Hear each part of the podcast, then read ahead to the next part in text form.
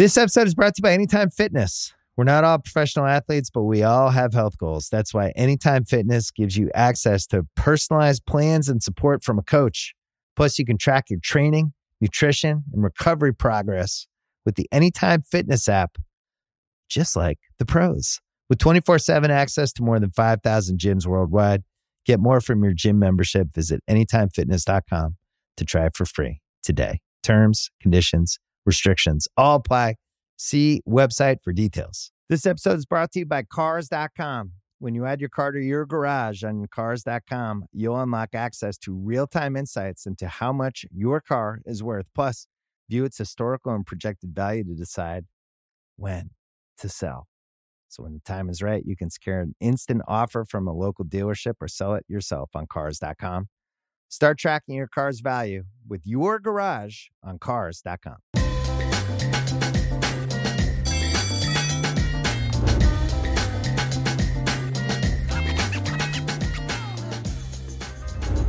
Welcome to Thru The Ringer. I'm your host, Tate Frazier. It is Tuesday morning, so you know what that means. I am joined by the great, one of my favorites, Cousin Sal. How's it going? Yeah. really nice. You're one of my favorites. Yeah, it's great. We saw Monday Night Football last night, so we got to start there as we typically and always do. 24 22. The Denver Broncos stunned the Buffalo Bills. And let's just go to the end of the game because this should have ended the Buffalo Bills get away with the win, right? They win by one point. Uh, you know, the, the Broncos miss a field goal, but wait a second, we got 12 men on the field. Let's start there. How insane was that moment in time? Yeah, well, this was not, let me just say up front, not my favorite way to lose hundred dollars. Okay? Yeah, that was not was, good. I, didn't like, I didn't like that part. I had the uh, Bills on the money line. Let's take it right before the field goal, though. Third and 10 not Mm-hmm. right before, but third and ten. They're at a field goal range, and McDermott. I blame McDermott for all of this. I don't even care if he's calling the players or not. he sends not six, but eight guys. They're at a field goal range. He sends eight guys, and Russ lofts it up, and in typical fashion, Russ fashion, it's underthrown, and the D back can't get his head turned around in time. Pass interference, Right. spot. They do some weird stuff with the kneeling. They're not doing their kicker any favors. Instead of running it up the gut, they had success running. The field goal was no good, and then 12 men on the field. They rushed the field goal team on. They in about eight seconds, they get the whole field goal team on. Mm-hmm. And they did this right before the half as well. Yeah. Like uh, we we saw the Broncos do this and get it off, and it worked. And Yeah. Wil Lutz made a 49 yarder into the win, which seemed insane. So maybe that was the uh, the precursor for them to believe that they could do this. But it was very rushed. And all It the Bills had to do was count. They were they were already there. they just had to count how many guys they had. And the guy who was the 12th man happened to be standing right in front of two officials with his hands in the and air. you know who it was? who was it? Damar Hamlin. No, no, no, it wasn't him. No, I don't think it was him. No, no. But anyway, that would have been an interesting story. Well, no, was uh, Damar Hamlin did come in this game. And play on the last drive and actually made a tackle, so there was some positive stuff for the Bills. he should tackle the coach Yeah. after the game. well, let's talk about that because Buffalo right now, there's a lot of finger pointing going on. They're 500. They are on the outside looking into the playoffs. They would not even be a wild card team at this point. Many people uh, prognosticated before the season they could be a Super Bowl team, Mm. a team that can go the distance. Josh Allen could win the MVP. How do we feel? What does the panic meter look like for Buffalo right now? It's got to be high only because you look at their schedule, and I feel like I look at everybody's schedule, and it's tough. Like, oh, they have a monstrous ending. They, Mm-hmm. you they do guess the do lines with Bill Simmons. You're going to have to look at the schedule, right? I know. I'm going to have to quit that gig. Let's look at it. Uh, all right, Jets and Patriots. Those are the easy ones. At Philly, at Chiefs, Man. at Chargers, at Dolphins, and home for Cowboys. There's not an easy. Even the Patriots and Jets, I wouldn't say those either. They already lost to Divisional Jets. games, right. Mm-hmm. lost to the Jets. Yeah. So I don't think that's easy. They're five and five. Uh, Denver's like four and five. I don't know. We, we, we are we ever going to get to a point where everybody's got? I'm tired of half games. I yeah, I want Okay. whole games separating teams. We'll eventually Yeah. get to that point. I, I think at some point Roger Goodell will make that happen. Please, but Roger. I do think there is a question about Sean McDermott because there was already some rumblings, you know, early in the season about how bought in is this team? Are they tired of listening to the same guy? Mm-hmm. And when you have these mental lapses, is the best way to describe them. I think people will look at the head coach. They're not going to look at the star quarterback. They're not going to look at the star receiver. And the defense has been decimated by injury. So Sean McDermott might get the finger, right? I mean, I not, feel not, yeah. that not that finger, but the finger point. Let, let him get all the fingers. I, you know, I don't know. I think we talked about it on this show. It's the kiss of death to be named coach of the year. Mm-hmm. McDermott got one. Daboll got one. Like Stefanski. Stefanski, all these mm-hmm. guys with the mental lapses. It's the new Madden curse. Yeah, it's not good. Let's talk about the Broncos. Their defense has nine takeaways in their past two games. I'll say that again: nine takeaways in the Mm. past two games. That is an insane rate. Um, but they've been able to force a lot of turnovers. This is the same defense that gave up 70 points to the Miami Dolphins. How how crazy is it to see that they flipped the script completely and now they've won three straight games? I, I don't think I've ever seen anything like it. Like defensively, like you don't get that much better in Mhm. such short time. You know, you could have said, all right, they stayed. You know, they played tough against the Chiefs. That's how the, both those games. But you know, they were sellers at the deadline. No, they, a lot of teams. I think three or four teams wanted Patrick Surtain.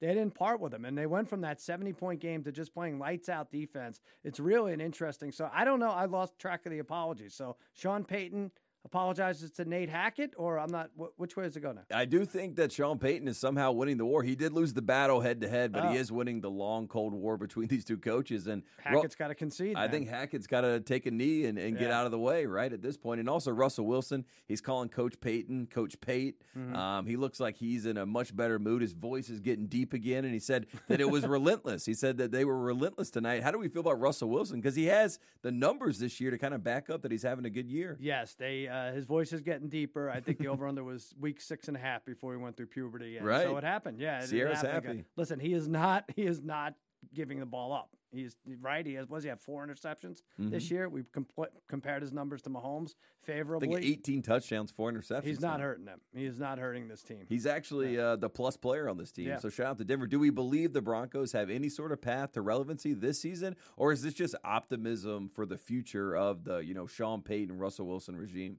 I feel like these teams are so similar now. Like I, deep down, I think we'll talk about Cincinnati later. I think Mm-hmm. they're better than a lot of these teams who are struggling. But you put these teams on the field, and you're going to get 24, 22 type games the rest of the year. I think. Yeah, we had six walk-off field goals this week in the NFL, Mm-hmm. so there was a whole lot of conversations. Now let's play one of my favorite games. You know Oh, it, Sal. We okay. do over/under reactions. I give you a statement. You tell me if it's an overreaction, an underreaction, or a proper reaction. Yeah, you can do it. You've been doing great this entire Thank you. season. I can't believe we're already in week ten right now. But let's talk about it, and let's start with the rookie sensation himself. C.J. Stroud is in the MVP conversation. Overreaction or underreaction? Mm, well, you just brought it up, right? So technically, it is in the conversation, Right. Just because now you- we're having a conversation. yeah, you audible. I you know, so I ha- think it's a proper reaction now that we've I think it. it is because you mentioned if you had you written it on a piece of paper and handed it to me, Mhm. then he wasn't in the conversation. Um, yeah, listen, it goes to a quarterback every year, right? This award, MVP. So if he's second to Howell in passing yards and with one fewer game, I think you got to consider him. And it does feel like nice. the uh, the American public at large is sort of fallen in love with you know he kind of checks all the intangibles, he Mm-hmm. looks the part, and then he's been able to go down and get wins. And now his coach DeMeco Ryans is in the conversation for Coach of the Year. So you might have a dual situation where a rookie QB could win MVP and the coach could win Coach of the Year. Yeah. But like you said, you want to avoid Coach of the Year like it's the plague. So Right, maybe exactly. DeMeco Ryans maybe tank and don't win that Yeah, one. I'm going to give this to Frank Reich, this award. Yeah, thank you. He can do the uh, John Morant when he won, uh, you know, the most improved, and he gave it to Desmond Bane. that's Not probably a good move. Yeah. Yep. Next up, I got this one for you, Sal. The CFL, the Canadian Football League. If you don't know about the Grey Cup, go look it up. The CFL has more QB talent than the NFL. Oh, so many greats. Yeah, right. Yeah, uh, Chad Trevor- Kelly, right? Trevor Harris, Vernon Adams. These guys are terrific. These guys No, are good. No, I, I mean, uh, come on, Tate, you're being funny. That's a, it's an overreaction. But Right. I will say, we're about two Tommy DeVito interceptions away from it being an underreaction. I think Chad Kelly should be in the NFL. I'm going to put that out there right now. Is that the Eli Manning character? No, he's Chad the, Kelly? it Oh, that's sounds like. Chad Powers, but gotcha. Chad Kelly uh, playing well for Toronto. He just lost in the playoffs, but Yeah. that's a CFL conversation. Let's keep it to the NFL. In fact, let's talk about college football because Mm. I got a personal over under reaction for you. Only students should storm the field after big wins. Of course, Carolina Duke rivalry game this weekend in Chapel Hill. I was there. People stormed the field. People are upset about this. We can play the tape right now. You can you can watch this happening, Sal. Um, is that an overreaction, underreaction? How do we feel about storming right. the uh, field? first of all, I, I I have many different reactions on neither side of this. First of all, I, you're making you you tape you claim you taped this. I did. I was there. think somebody else taped it, and you're on the field. And Oh, said, wow. Hey, please You think record this is my Zapruder film? Yes, exactly. I can't look like a jackass here, so please record this, and I'm gonna have fun. Mom, my hold my phone while I go run on the field with the rest of the right. kids. Uh, Right. students, adults, moms, your aunt Ira. I, I, don't care. Nobody should run on the field if you're an 11 and a half point favorite. I agree. Come on, that was terrible. Yeah, but it was at least a double overtime win. You've been dealing with Mack Brown. I don't care if it takes four days to win that game. You were a 12 point favorite. It's Carolina football. Storm Okay. the field whenever you win. All it doesn't And happen that's often. why you did it. Yeah. No. Oh, you got me. Uh, next up, Speaking of Carolina football, Yeah. Drake Maye, who now Bill Simmons, our boss, is in love with. Let's say this: Drake Maye will be the next Patriots quarterback. Is that an overreaction? I saw? Drake Maye throw the ball twice. That's all I need to see. um, I, uh, uh, it's an over. I, first of all, I hate this version of the Patriots fan, maybe Mhm. more than even the, The winning version, right. When they won, because now it's like not only oh I'm gonna root I'm root against my team, you know, like oh no nothing can hurt me because they're Right. losing and I'm rooting for them to They lose. think that now win losing is winning, yeah, right, Yeah, I win again. The team I'm rooting for is winning. Like you it- literally cannot win for losing with these guys. yeah. Yeah. A and B, it's a foregone conclusion that they're gonna a. Oh, now I'm on double A. Draft Drake Maye, and that Drake Maye is going to be great. Like, So Yes. they're going to make all the right decisions. And people forget Mac Jones was also drafted by the New England Sure, Patriots, right. correct? Yeah, and They he was liked the him at the 15th time, pick. right? Oh, He was the franchise quarterback. Yeah. At least that's what they told me. And then Bailey Zappe came in, and then they told me he was the franchise quarterback. Right. How many franchise quarterbacks can one franchise have? Sounds like they have two right now, which means they have zero. Listen. um, and now they're trying to get rid of Bill Belichick. Th- they deserve a subpar quarterback for the next 150 years. Agreed. And God willing, we're around to see it all. I think it's going to happen. Yeah. Fingers crossed. Drake Maye stay out of there, but I will say if Drake Maye is the quarterback of the New England Patriots, going to be great for him because uh, and great for me to be quite frank. I might be on the Bill Simmons podcast every once in a while. Well, talk about Drake Maye. You'll be storming the field, so I don't know if you'll get an internet connection from the 50 yard line. Yeah, that's right. I'm going to lose all my credibility Right. once they find that footage. Let's hope they don't. Fingers crossed. All right, Sal. Next up, we got uh, the Passtronaut. Josh Dobbs is the most Hmm. likable quarterback in the NFL. Overreaction or underreaction? Uh, I think it's an underreaction. He's Mm. super, super, super likable. He posts a video of someone singing "Can You Take Me High" or whatever the Creed song is, Right. to his play going. It's great. Listen, we have to root for these no-name quarterbacks to do well. We have to root for some of them, and then it makes it. You know, we'll be able to stomach the really bad ones like Bryce Young. Sorry. I had to oh no! that. What did what did I, yeah? I just blacked out when you said that. What'd you say? Um, I said we have to. You heard what I said. well, Josh Dobbs, uh, I thought he's endeared himself to the audience there. He, li- said he started listening to Creed because he Mhm. went to Minnesota. Also, when he walked into the facility for the first time, he asked one of the security guys where the locker room was. I thought that was really endearing. So he's just one of us, and I think that's why we all like Josh Dobbs. Except for he also interned at NASA, so he might be smarter than the rest of Yeah, us. yeah, yeah. the Passtronaut, best nickname in football I right like now. that. So shout Yeah. out to Josh Dobbs. Yeah, very likable guy. Next up, Sal, a team that might not be the most likable, but they are playing like they are, are supposed to. Very on brand. The Raiders will make the playoffs. Overreaction or underreaction? Nah, it's an overreaction. It's fun to think about that. They're so smoking cigars. They're behind Antonio Pierce. They Yeah. got that all going. But listen, they beat the two New York teams, right? Let's not get crazy. And uh, after this, they have Miami, Kansas City, Minnesota, and Kansas City again two weeks after that. So and Aidan O'Connell's their quarterback. Yeah, shout out to uh, brother Bry. He's been through a lot of tough Mm. quarterbacks there uh, in Oakland, and you know all through the iterations of the Raiders in general. But do we think Antonio Pierce is the guy to be their head coach? Do we think that we look up next year at this time and we say, "Man, Coach Pierce, what a great year for him"? I sure I hope he gets a sweetheart deal and he gets fired with sixty million dollars on his contract. Right. Mark Davis is paying everyone a half a billion. Yeah, shout out Yeah. to uh, Jimbo Fisher getting paid Right.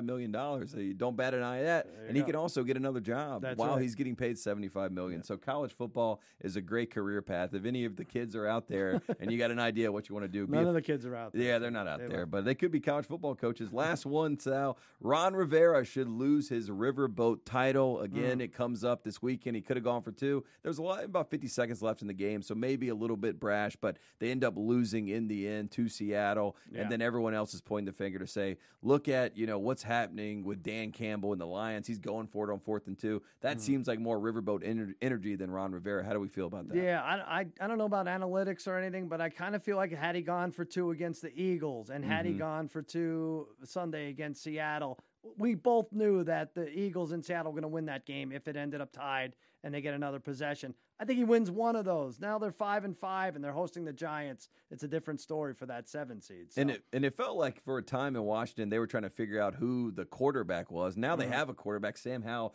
leads the entire NFL in yards, and now we got to look at the head coach and Ron Rivera.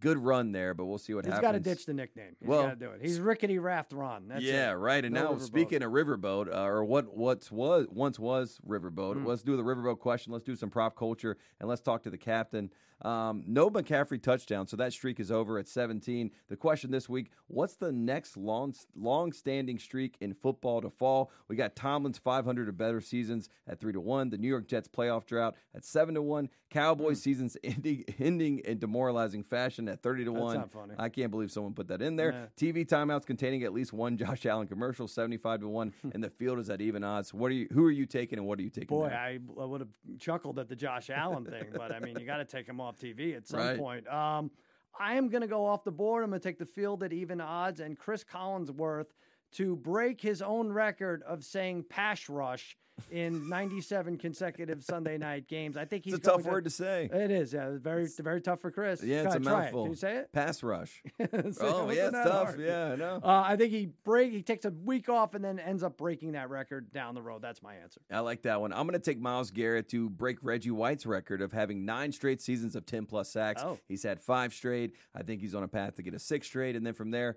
he's already you know above. Pa- well, I guess he's past halfway at this point, so he's he's already on his way. So I think he breaks that record. It's a great Garrett. pass rusher. Yeah, One of the best. my, my favorite pass rusher. well, there you have it. Shout out to the Riverboat captain for that one. That was a fun one. We love to see streak snaps. Sal, Yeah. we're going to take a quick break. When we come back, we're going to look at the future and do some line look ahead. All right. Stay right there. I'll wait here.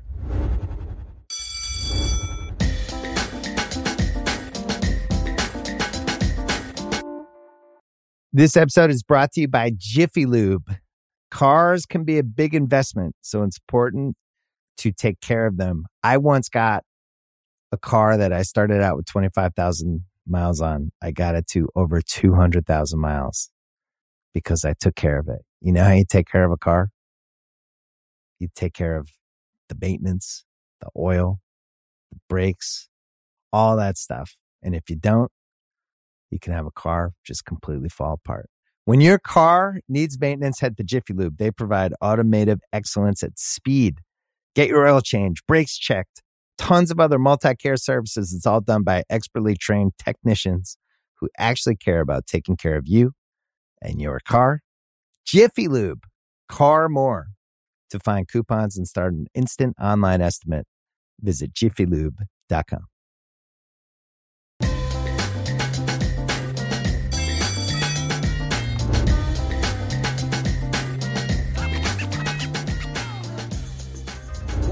Thru The Ringer. I am still your host, Tate Frazier, and I'm still here with cousin Sal. And I'm we're gonna have yeah, yeah. you're still Sal. Yeah, it turns out uh, we're gonna do some line look aheads because that's what we do here every single week. And let's start with Thursday night football. We got Cincinnati traveling down to Baltimore. Mm-hmm. Ravens minus three and a half in this game. Who do you like? Both teams coming off losses this past weekend and trying to bounce back. Yeah, man. Well, the, first of all, this was at three. It went to three and a half. It seems fair, but the Ravens didn't do themselves. Really, both bad losses. Ravens could have separated themselves from the pack. Would have had a game and a half lead over, you know, uh, over the Pittsburgh at least.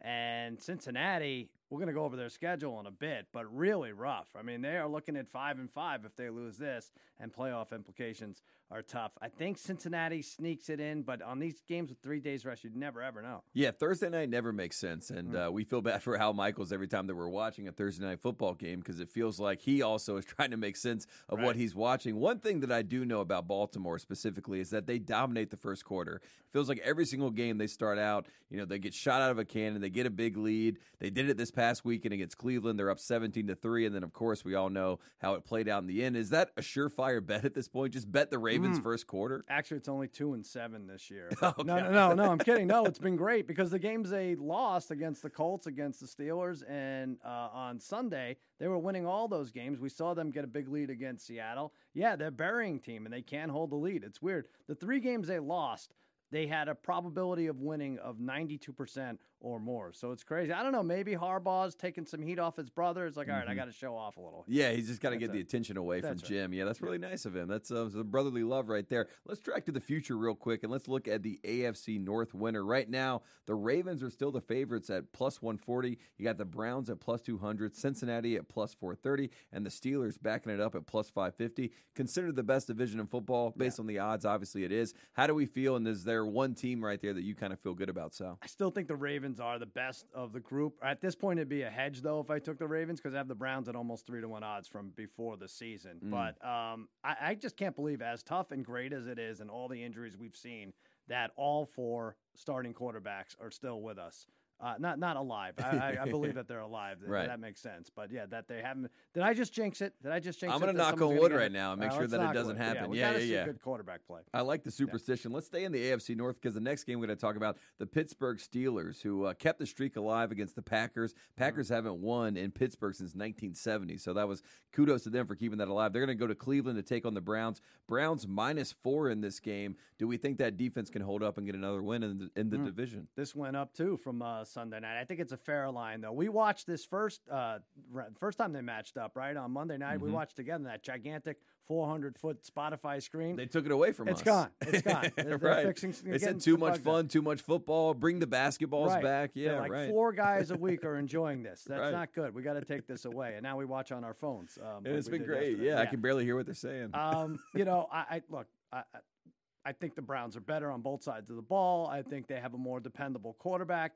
Uh, I think the Steelers will get outgained for the tenth game in a row, and so Pittsburgh will probably win. Yeah, that's how it goes, right? Pittsburgh just uh, you you had a bet a couple weeks ago. It was like basically bet the first half for whoever Pittsburgh plays, and then bet them to win I'm the game. keep doing it. Yeah, it continues to cash in. So the AFC North, at least they have these trends that you can follow that do make Right. sense. We talked about Al Michaels being lost. Let's track to the future. Let's look at the odds to make the playoffs in the AFC North. Right now, you can get the Steelers at plus one sixteen. Cincinnati is minus one thirty two, and I think the one that's most intriguing right now, Cleveland is minus three forty to make the playoffs. Sal. They are begging you to, to take the no. Right. take the no at plus 280 Yes. or whatever it is. Don't do it. I would stay away at this point. To make the playoffs, it's going to be a. I I think all three could come from this division, all three wild cards. It is possible. So I wouldn't say no to any of them. But if you look at Cincinnati, that is bizarre at minus 132, unless you see the rest of their schedule. Steelers twice, Jags, Colts, Chiefs, Browns. All these teams have five wins or more. So it's going to be tough sledding the rest of the way. Yeah, tough for Joe Burrow, who uh, it felt like last week when we got done, right? There was a lot of people that were saying, you know, Baltimore is the best team by far. You know, Cincinnati is probably the hottest team right now. And then, you know, in the NFL, all it takes is one week and we have totally different conversations. That's why we do our over under reactions. One of my favorite games. Oh, I that keep is one. I think it is Yeah. your favorite. You, I know you don't want to commit, but I think it's your very It's my favorite. game. It's my Yeah. favorite. Let's talk about another uh, two teams in the NFC that are one's in the comp- conversation, another one is not. Tennessee is going to go to Jacksonville. This is an AFC South showdown. Mm-hmm. Jacksonville uh, no showed this past weekend. They're minus six and a half in this game. What do we expect from Trevor Lawrence, if anything, in this one? They're all so weird, right? I feel like all these South divisions, you, you get what you deserve by betting on either, Right. right? So, so it's six and a half. This also went up. I don't know. I was hoping Will Levis would be better, but did he peak after that first game? I didn't mm. like what I saw against Tampa Bay. Mm. Some people are saying they got tape on him. I don't really know how that works. I don't. I don't know how like that one game where he throws four touchdowns. That was enough tape for them to Yeah. dismiss him the rest of the year. But what about that? No one's knock. taping C.J. Stroud. They're Right. Just like they're, like, no. yeah, they're Our like, please, someone work." film this guy. Yeah, they're record it. Same people fixing the Spotify studio or uh, tape supposed to be taping CJ Stroud. Uh, I would take the Jaguars in a teaser, but otherwise, I, I don't like these South matchups. Anything could happen. Really. Yeah, anything could happen. Let's talk about the AFC South. Let's track to the future and look at the Hmm. winner. Right now, Jacksonville is minus 220 to win this division. You got CJ Stroud and the Texans at plus 270, the Colts plus 1300, Titans plus 2100. Just looking at that right there, I'm licking my lips. It's enticing. The Texans at plus You're licking your lips. Yeah. Oh, weird. Actually, I didn't lick my lips, I but you know what I mean? I guess. I guess It's it was more figurative. Colts, forget it. Titans, I think, forget it. So ti- the Texans are the more fun bet, Hmm. but I just think the Jaguars will have a little more at the end. Uh, Texans will not be shut out of the playoffs, though. So if you can bet that, uh, take it. And I will say that that CJ Stroud interception in the fourth quarter, I know they ended up, you know, driving down, kicking the field goal to win the game, but that was enough for me to maybe have a little bit of hesitation Right. buying all the way in on Houston and maybe it's my Bryce uh, Bryce Yeah, Young no belief. one's ever allowed to make a mistake in your eyes. yeah, I know. I know. You got to be You perfect. run a tight ship. You Yeah, it's really tough. do, it's tough out here. Next up, we got the Tampa Bay Buccaneers going to San Francisco to take on the 49ers. 49ers minus 10 and a half in this one. Looked great this weekend. Christian McCaffrey, unfortunately, did not score a touchdown, so his streak has been snapped. But regardless, the 49ers seem like they're back on the rails, and Deebo Samuel also back as well. Yeah, it was the probably the most important bye week in the NFL so far this year. The 49ers looked like They need to get healthy. a month ago. They looked Right. Mm-hmm. like when they played my Cowboys, like when everybody plays my Cowboys. Anybody good? But um, Except for Tommy DeVito and yeah, the Giants. not yeah. the DeVitos. The DeVito, the, they do not like playing the Cowboys. the chicken parm was stale last night for Tommy DeVito and family. Uh, 49ers are this much better than the Bucks when they're playing at their best. And, you know, we saw Chase Young, couple pressures there, just Mhm. solidifies that defensive line. They're in good shape, I think. And, you know, as long as they stay healthy and Brock Purdy, now everyone's back. Everyone loving Brock, Brock Purdy again, right? For another two weeks before he goes, you know, throws two interceptions. But I think this is good. I want to introduce you to something called the three team teaser. Me and your friend Bill Simmons Oh. years ago. We we thrived off of this. Mhm. We made 100s Mhm. and then we lost thousands. But no, we made hundreds at one point. You take 10 points off three teams, Right. and there's a lot out there that could 49ers being one team. Yeah, I like that. Let's track to the future here. Buccaneers odds to make the playoffs. Yes is plus 172. No is minus 215. Do we believe in the Bucks? I mean, they do have a lot of talent in that building. It's kind of the leftovers from the Tom Brady run Yeah. a few years back. Yeah, and I'm I'm gonna pass. That's a Pasadena for me over here. I don't like Baker. Dallas, Seattle, Minnesota. Those are my wild cards. Even though Tampa Bay does have the tiebreaker against the Vikings, they won that first game of the year. Uh, they have this game. They have the Jags. They're at the Colts. They're in Lambeau versus Green Bay. I don't think it's going to be enough. Do we feel like Baker gets another year? You know, does is it? Are we at the point now where we try to forecast the, the future of Tampa Bay? Do we think Hmm. that this is Baker Mayfield's team, or is this just another stopgap situation like last year in Los Angeles? I don't know if it's his team, but have you seen the other quarterbacks? They I should sign him to like an eight-year deal. right. Right. We uh, we talked about the quarterbacks. They are not uh, thriving this year in the NFL. Let's keep it going. We got the Seattle Seahawks, another uh, rivalry game here, going up against the Los Angeles Rams. Rams plus one in this game. How do you feel about the Seahawks coming off a tight win? Um, you know, against a team that was very feisty this past week? A lot of Rams money coming in here. Um, I don't know that there are going to be a lot of Rams jerseys. There never are at SoFi, but this was three plus three, and now it's plus one. Don't forget, they bombed them in week one. The Rams beat them by, I think, like 20 points um, in Seattle. Made us think the Rams were for real, but they're not. And Seattle's been erratic as well. I'm staying away from this, even though there is that revenge factor I talked about. I think it's too close to call here. Yeah, I'm a little worried about Geno Smith at times. It feels like he's uh, more of a roller coaster this year than he was last year, but you know he's had his moments. Tyler Lockett obviously looks good as well. Let's track to the future here. Let's look at the Seahawks win totals. Um, over nine and a half wins is minus one ten. Under nine and a half wins is minus one ten. So really not much value there. But uh, what are your thoughts on the Seahawks? Do you, are we thinking ten wins for this team? I don't. I you know I know I'm, I'm trying to thread the needle here because I said Seattle's going to make the playoffs, but I'm not now picking them to win ten games. I think they're nine and eight. I think that's good enough to get in. So many tough games ahead: Dallas, San Francisco times two, Philly, and Pittsburgh. So Hmm. this is in a way this is a must win. I just they are too erratic. Like we said, Kenneth Walker will have like two carries, and then he'll have like 15 for a buck 60 or something stupid. So Right. I want to see. I, really, come on, Geno, step it up like D- last year. Yeah, DK Metcalf big in this game late. Yeah. Almost had a, uh, a, a you know a, a situation where he tries to get too many yards for the field goal, Right. and then they end up not being able to spike the ball, but they were able to figure it out. How do you feel about Charbonnet? I feel like this was the weekend where you know he had a moment where it was a Marshawn Lynch moment. I like to say he could have easily ran out of bounds, but he decided to try to run over a guy, and I was like, I think the Seattle fans will buy into Charbonnet, so maybe he could be the difference uh, in the backfield. for Right, that's the UCLA way, you know. Just so many tough competitors. Right. the way, you know. Everybody talks about how tough they are. That's a big thing.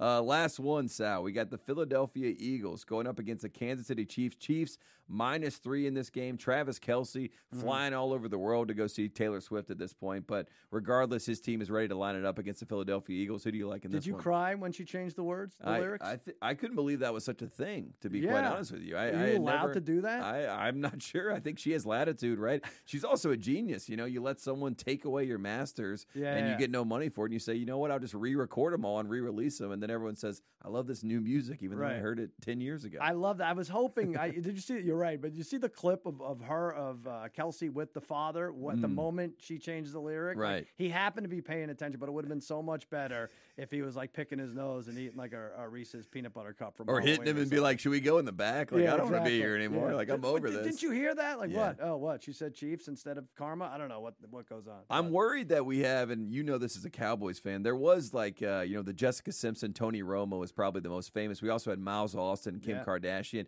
Is there a world in which, like, we get to the playoffs, the Chiefs are hot, they're expected Mm. to go win back to back Super Bowls? Could the could the cultural conversation turn where she could be cursed, or is Taylor Taylor Swift kind of untouchable? Oh, of point? course, of course, she could be cursed. Yeah, Okay. that- that- Anybody could be cursed, right? Yeah, Yeah. yeah. So I no mean, one's safe out that's there. it. They'll send her back. She'll start dating those uh, flimsy British guys again. Oh man, I, I love this game. Obviously, uh, did you know this was a Super Bowl rematch? Yeah. people are talking about it a lot. Kelce brothers. Taylor Swift will be there. Joe Buck will Mhm. no doubt have a snarky comment that'll go viral about Yeah. something. So about all the Kelce conversation, right? Yeah. And then the pod. I'm sure they'll do their podcast from this game.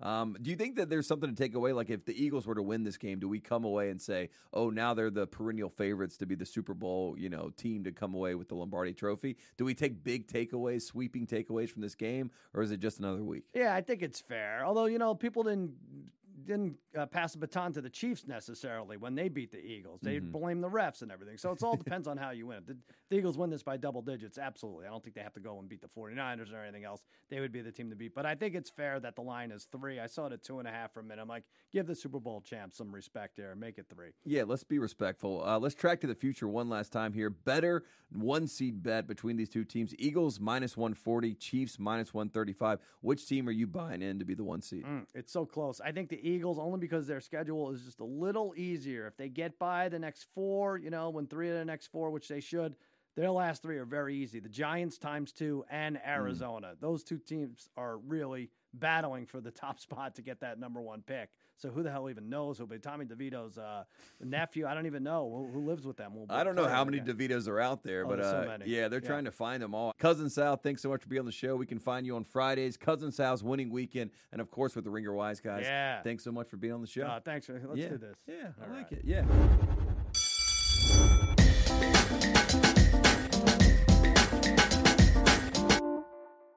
This episode is brought to you by Anytime Fitness. We're not all professional athletes, but we all have health goals. That's why Anytime Fitness gives you access to personalized plans and support from a coach.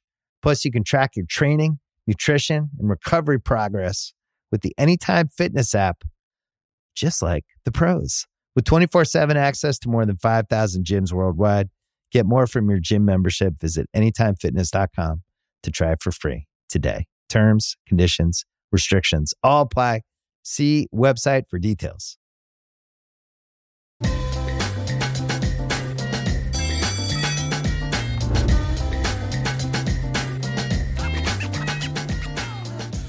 Welcome back to joining us now, you know him from Mondays on my show, One Shining Podcast. You, you've seen him all over the Ringer universe. Of course, I'm talking about J. Kyle Mann, and you're in Los Angeles. It's great to have you out here in studio, man. in the flesh. It's always great to be here to get a nice break from the uh, the cold. Starts to shift cold at home. Get a little break. Get a little Yeah. warm weather. Feeling great. Yeah, Love- get out to the West here. Coast. Yeah, it's great times, and uh, you know why we got to talk uh, about what's going on here. We're going to talk about college basketball because it is officially. We all want to talk about the NBA. We all want to talk about the NFL, but you and I, we do the hard work. We talk about college basketball, and we had a pretty big weekend in the world of college basketball. Let's start at Cameron Indoor in Durham. Um, Caleb Love goes back against Coach K's alma mater. Oh wait, that's right. He didn't go to Duke. He went to Army. Um, but Coach K gets in the building, and we get a showdown between Caleb Love, Coach K. Not necessarily one to one, but what were your thoughts on Arizona getting the upset in Durham? Arizona has a new team. You know, it's a kind of a it's kind of a thing that's ubiquitous across college basketball. Is that like uh, you never know who's on it on a Right. team. You really have to do your studying. whereas you and I have joked about in the past, whenever I'd come into the season, the the studying and the learning who's on what roster was pretty limited to you know the transfers here and there, but uh, really just the new players. You Mhm. kind of had to get You learned the freshmen, yeah, Yeah, and you're the top 100 at ESPN. You'll be all right. Yeah. and you'll you'll look up and you'll be like, oh, their spacer, their off guard now is a guy who came from you know BYU or so. like Mhm. it's just kind of a. And Arizona is one of the like strongest cases of that. Arizona has a, a glut of transfers. They do have some guys coming back with with Larson, and uh, but they you know Caleb Love is a guy who uh, it seemed like he wasn't in the plans in, in the long term plans for UNC as you put it, um, but comes in there and uh, doesn't have the best game. He had some moments, but he also had some like kind of classic, classic in the sense that like uh, these are the things that kind of caused him to have a rough year after the the amazing run that they had in 2022. Uh, but he, you know, they were able to they were able to, despite that, pull off the win, much to Coach K's, Mr. K's chagrin. There, Yeah, and Jon Scheyer's first loss as uh, a head coach at home, as you know, the head coach of the Duke Blue Devils. So that was noteworthy as well. Um, they were the number two team in the country. Let's talk about the number one team in the country, the Kansas Jayhawks. Bill Self did not participate in March Madness last year. He's got another big time transfer in Hunter Dickinson. Some people think the favorite to win National Player of the Year. How do we feel about Kansas, and who do we circle in Kansas and say you need to know this guy outside of Hunter Dickinson? Uh, they have a lot of interesting players um, in the fact that you know I think their front court is pretty incredible. It might I, would say it probably is the best front court in the country. I don't know if you can think of one that's better. Honestly. I know, and there's a lot of good bigs in college basketball, but they definitely have the best one, right? Yeah, and the returning thing we we we tend to give a little bit of a bump in this assumption that like returning automatically means that you're going to get better, you're going to be something different. We'll see. Hunter Dickinson has always kind of had the ambition to step beyond the line and shoot threes and things like that. We'll see if he's able to do that. He hasn't been able to successfully.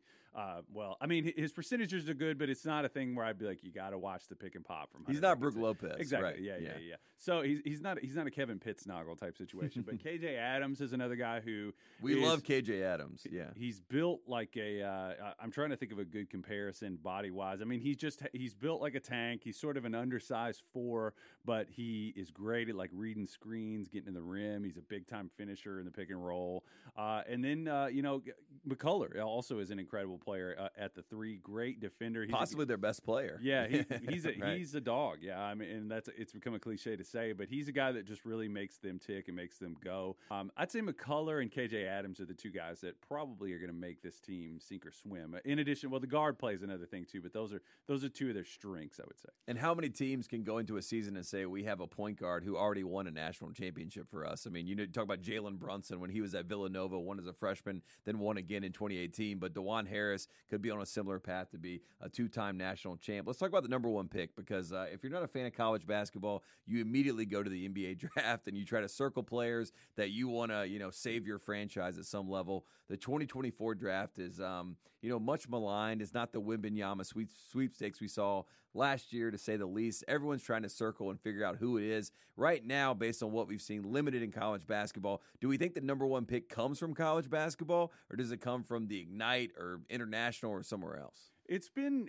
interesting because you know normally uh, with the with the NBA draft we we kind of look at the horizon of the guys coming up. It's almost like an army coming this way, and we're kind of sizing them up from a distance. We're like, oh, there's a big guy, there's a so and so. It's like you you could see you can usually see the number one pick the behemoth of the player, the player that projects as like, okay, this mm-hmm. is a prime. It, you usually if, every draft is different. We say that, you know, there might be one All Star in a draft, there might be a few starters. You know, doesn't mean mean that picks are less valuable, but you have to kind of go from year to year and have an understanding of that, and not criticize a number two pick from this year against a number two pick from another year. Because, it's not, yeah, it's not one to one, right? Yeah, so your expectations kind of have to be in line, but we don't really have anyone. That Michael even, Kidd Gilchrist and Ja Morant, not the same, not the same at all. Yes, yes. So, uh, and you know, I, I, think when we look at this draft, um, there's not there's not even really someone that like very obviously fits the role of like this guy's obviously a primary option for an NBA team, obviously a hub. And when I say hub, you know, you just mean like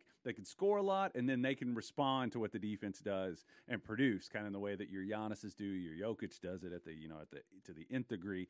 Um, but when we look around, it's just kind of a um, everybody's just kind of awkwardly looking at each other at, at the party and not kind of there's no there's nobody kind of taking presence in the room yet. But there are some candidates.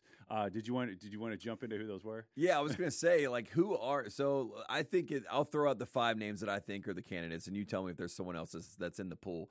Number one, I think it's Isaiah Collier at USC, who's looked incredible early on. I mean, he's a he's a bowling ball downhill, can finish either hand, and just looks the part at some level. Ja'Kobe Walter at Baylor, I feel like is a name that you know his first game, 27 points, kind of reminiscent to how KD made a splash in the Big 12 from game one, day one. You could see you know kind of the the path there. There's Justin Edwards, who's at Kentucky, who I think you know some of the draft nicks out there they have him kind of right now penciled in temporarily as the number one pick. So those are the three college basketball options. And then we have two Ignite options Matas Buzelis, who, uh, you know, kind of flirted with college basketball, goes the Ignite route. And then Ron Holland, who was supposed to go play at Texas and decided to go to G League Ignite after a great senior season. So those are the five that I have circled to say one of them could take the step to be the number one guy. Is there anyone out, anyone else outside of that group that you may circle to say that could take the leap?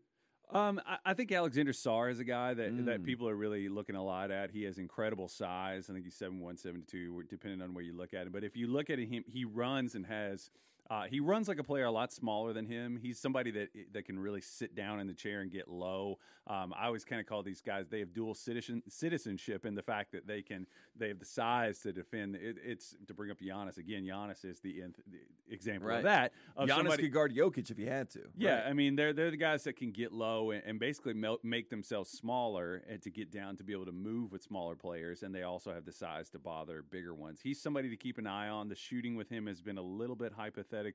He has kind of he kind of shoots the ball like Tari Eason. He kind of has it over over here. He has an interesting release. I, I, think you've covered kind of the cast of characters that are the most likely. We could have one of these international players that are playing college ball could emerge and get into the top five, but top one, I would be pretty surprised. I think you you named I think the cluster where the guy's going to come from. Right now, if you had to, you know, blindfold make a pick and you say who's going to be the guy that's number 1, would you say it's Isaiah Collier because I feel like he's the one the momentum is pushing that way for USC to have the number 1 pick potentially this year. He was somebody coming in, you know, number 1 player in his class people really were big fans of him. He played well, and he's played well in every uh, grassroots situation. He was awesome at his high school, played well in the FIBA thing. But I think people started to kind of the the doubt and the festering kind of feeling about his face up offense started to kind of creep in, and I th- you just felt the conversation drift away from him. And it's almost that scientific thing where you have an idea and then some doubt kind of comes and pushes against it. Well, uh, if it, if an idea is really strong the doubt that pushes against it is going to reveal and shape that it actually is great. So he's going to be able. That what my point is that like I think Collier's going to hold up to that scrutiny. Yeah, ultimately, right, because right. I think that he's going to be able to get to the rim, draw free throws, and I don't think the shooting is as far off as as people think. And I think he is one of those guys. The first game you watch him against, against Kansas State, he just looked the part already. So uh, that's the good news for USC basketball fans. We're going to take a quick break, and when we come back, we are going to talk about the Kentucky Wildcats, the Louisville Cardinals, not so great, and uh, upsets in college basketball.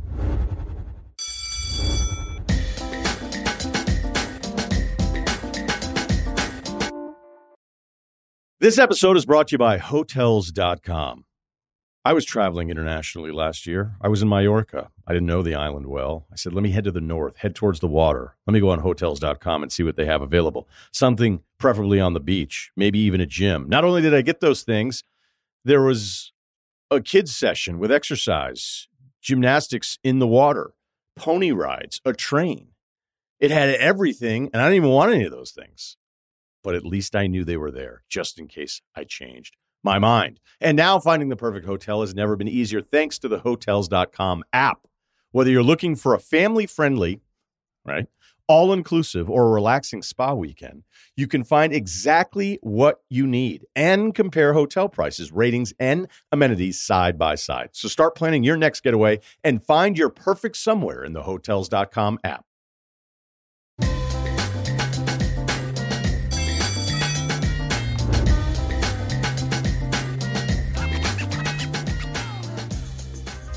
Back to Thru The Ringer. We're still here, myself, Kyle Mann, and we're talking college basketball. And the buzzword in college basketball is upset. Everyone's talking about the upsets. Of course, we got James Madison ranked in for the first time in the AP poll, number 24. They upset Michigan State in the first week, but we'd be remiss if we did not start when we talking about uh, the Holy Cross team that went in and beat Georgetown and upset Ed Cooley's run with the Georgetown Hoyas. We got to make our boss Bill Simmons happy. Um, how do you feel about the upsets in college basketball? Are we shocked, or do we expect this kind of parity right now in the league? Who's the quote from the beginning of the year that was saying that uh, basically that this was you know the pressures on the the higher majors basically too? What we talked about the quote on. It, it was uh, to... Tristan da Silva at Colorado was That's talking right. about right. um, basically that all the blue bloods have all the pressure and that all the new bloods and all the up and comers have uh, you know the free reign to have fun. Yeah, I think you know if you love parody, I think that that's one thing. You know, you hear a lot of complaining about players. You know, from coaches saying you know players don't stick around, they don't want to get better, they don't want to wait. You know, things like that. That's one side of it. That's, That's, Rick Pitino's side, right? that's he did say that. Meanwhile, he has a roster of all new players. Uh, uh, so that's one side of it. The other side of it is, you know, the, the fact that like these these places, there is a trickle down effect. Which, if you flip it the other way, these there are players being poached from lower lower levels, basically. It- you know, it's it's a, it's, it's a wild wild west, right? it is. It is. It, it, but but it, it's wild in that it's it's going on a lot, and you don't know. You can't. Your head's spinning from all the new players, like we talked about. But it also is kind of. It does have that sort of like up and down thing going on. That I think is sort of like spreading the talent out a little bit. I think, especially in a game like basketball where you know football you need a lot of it takes a lot of people it takes it takes a lot of uh, water drops to make a wave to make mm-hmm. a big mm-hmm. difference you know and in basketball really you just need a few primary colors like if you if you get a few different transfers you know if you get like three transfers that are solid, mm-hmm. it can change the whole complexion of your season. Whether or not those come from, you know, another, you know, we've seen high major to slightly less high majors, like we've talked about Brandon Podziemski going from Illinois to to uh, out to Santa Clara. Um, that's the kind of thing that can really change your program, and those are the types of guys that are falling between the cracks that are transferring to some of these other schools. I'm not saying that's what's going on with like Holy Cross or JMU, but um, I do think that it's done a lot for the parity in college basketball. I think it's good, I and like it's opened up the opportunity for these buy games, as they like to call them, because they're paying Holy Cross to come play Georgetown, so they're getting paid hundred thousand dollars to come there and beat you. But when you bring in a bunch of transfers like Georgetown and you're Ed Cooley, you're a brand new coach, you're trying to find continuity, you're trying to figure out your rotations, but it also lends itself to when you play a team that has some continuity, knows who they are, has an identity, they can upset you, even if you have, um, you know, more a more talented team to say the least. So um, it's leading to good conversations and good stories in college basketball. We talked about the upsets. Now let's talk about the champions, more specifically the Champions Classic. We have Duke playing Michigan State coming off a loss to Arizona. Tom Izzo coming off that loss against JMU. We also have the Kentucky Wildcats taking on the number one team in the country, Kansas. Kansas is favored in this one, minus five and a half. What are your thoughts on the Wildcats in this game? Do we think Calipari can find some magic against the number one team in the country in Chicago? Um, well, from watching Kentucky, which I have intently uh, so far this season, uh, I can tell you that they are a team that is very fast. This is the probably I would say, along with like the 2017 team, which is like Fox and Monk and even Bam Adebayo is pretty fast for a big guy. Um, cumulative team speed in terms of that. Uh, this year's team is up there with that team in terms of fastest teams that Cal has had. You know, you think about the John Wall team. John Wall was fast, but and Bledsoe, but this team, top to bottom, they have a glut of guys that are in that like six one to six seven ish range. And the story really, you know, they have Tre Mitchell, the guy that transferred, who ended up there because of the Bob Huggins, you know, beer cans in the bag situation. He ends up, mm-hmm. at, you know, by we'll call that divine providence. Yeah, West uh, Virginia got pillaged by every program in the country, right? Yeah, every everybody was just like, which player on West Virginia do I want? The God, only one that stayed was Kerr Kriisa, right? God works in mysterious ways. Yeah, sometimes in a trash can full of, or a trash bag full everyone of beer cans. Everyone in the Bluegrass State just thinking the basketball gods. Yeah, maybe he's an angel like the country song. Uh, so, but like so this is a team that's very fast, but I, I think they're going to probably struggle with bigger fours that can handle the ball, bigs that can get to the rim, that can slow the game down. They want to get in transition, basically, I think is what they're going to want to do. I think for them to even have a chance, they're going to have to really, really play a, like a junky kind of style, speed the game up, put a lot of pressure on Kansas uh, and their struggles, which have been in the backcourt, which have been on the perimeter and shooting the ball. I worry about Kansas, you know, their ability to get to the rim and get easy ones and slow the game down. And that'll just, you know, I think that's going to put a lot of strain on them. I, I, I, thought that five was a little low. I thought that you you kind of had the same opinion, it seemed like. Yeah. Now, we talked about the good in the Bluegrass State. Let's talk about the bad because Louisville, perennially a top 10 program. Um, Rick Pitino, a decade ago, won a national championship. I know we act like it didn't happen, but we all watched it happen. So, what ten, champ? What? I don't even know what you're talking What is it? What title? Well, 10 years ago, uh, people have said that Louisville won a championship. Right now, they can barely win a game. Uh, they they barely won their first game against UMBC. Um, the second game against Chattanooga, they lose by ten points. Now everyone is pointing the finger. Year two for Kenny Payne. They're spelling his name P A I N, um, which is incorrect, but they're saying that they're feeling it right now. What are our thoughts on Louisville and like? Uh, as we look at the program, like how do we how do we fix this? Because this is a major problem for a, a top program. Well, you know, the first question you've got, to, there's a series of questions that kind of just cascade from the first one. Is the first one is is this going to continue? So, mm-hmm. you know, mm-hmm. based on what we've seen, you know, they the vibe is, you know, not that vibes are something that are, you're going to find on like Ken Pomeroy, but like uh, seemingly you can, but like um, they should have lost that first game. I think right. if anybody watched it, that UMBC, it was a miracle save that the guy tried to save the ball in bounds. UMBC was in great shape to kind of make a closing play. They passed up a three in the last possession that I didn't totally enter, mm-hmm. drove into traffic. Uh, anyway, but I mean, you know, because in their mind, they're like, we're UMBC, we should not be beating sure. Louisville, right? You know, yeah, we, we, always talk about it's a mental hurdle there at some level. Have you been there before? Yeah. They have. You know, we've seen it. We've seen them do it, but right. um, it's hard to assume at this point based on what we've seen last season is was just a really difficult taste to get out of it you know it's kind of like if you buy white castle you get in the car if you the next day you know you're going to smell it you know it's like it's just kind of well white castle's not a thing out here maybe not the best reference but but it uh, lingers it's yeah. a it's a pungent smell right. uh, that lingers the grilled onions and stuff last Mhm. year was stinky grilled onions and they can't get it out of the car and the question is can are they going to be able to get it out of the car I it's hard to have confidence that they will and if you're going to work from that you know supposition there I, I think that like uh, that that assumption.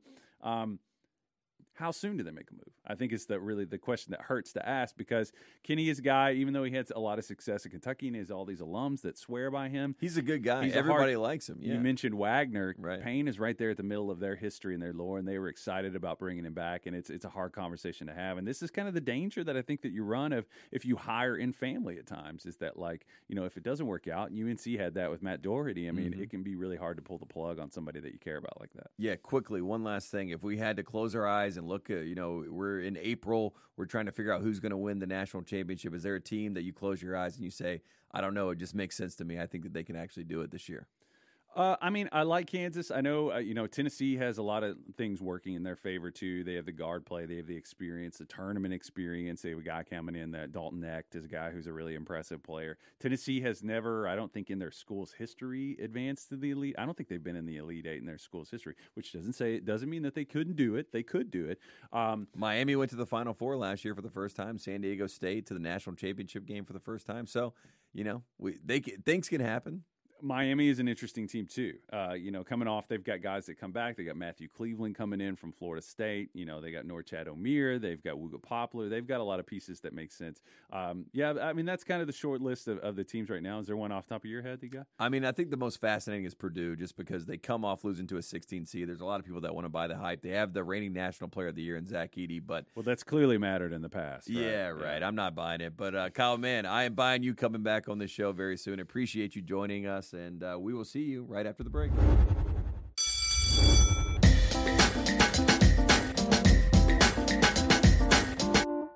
This episode is brought to you by Hotels.com. When I went on my last holiday to Cape Town, it was amazing.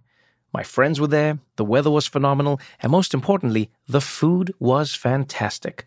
But one thing I struggled with was finding the right places to stay.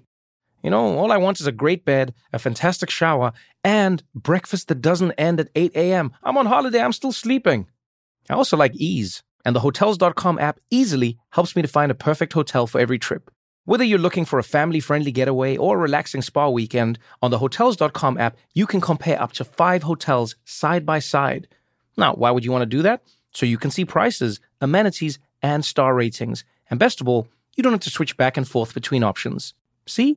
Ease. So start planning your next getaway and find your perfect somewhere in the Hotels.com app today.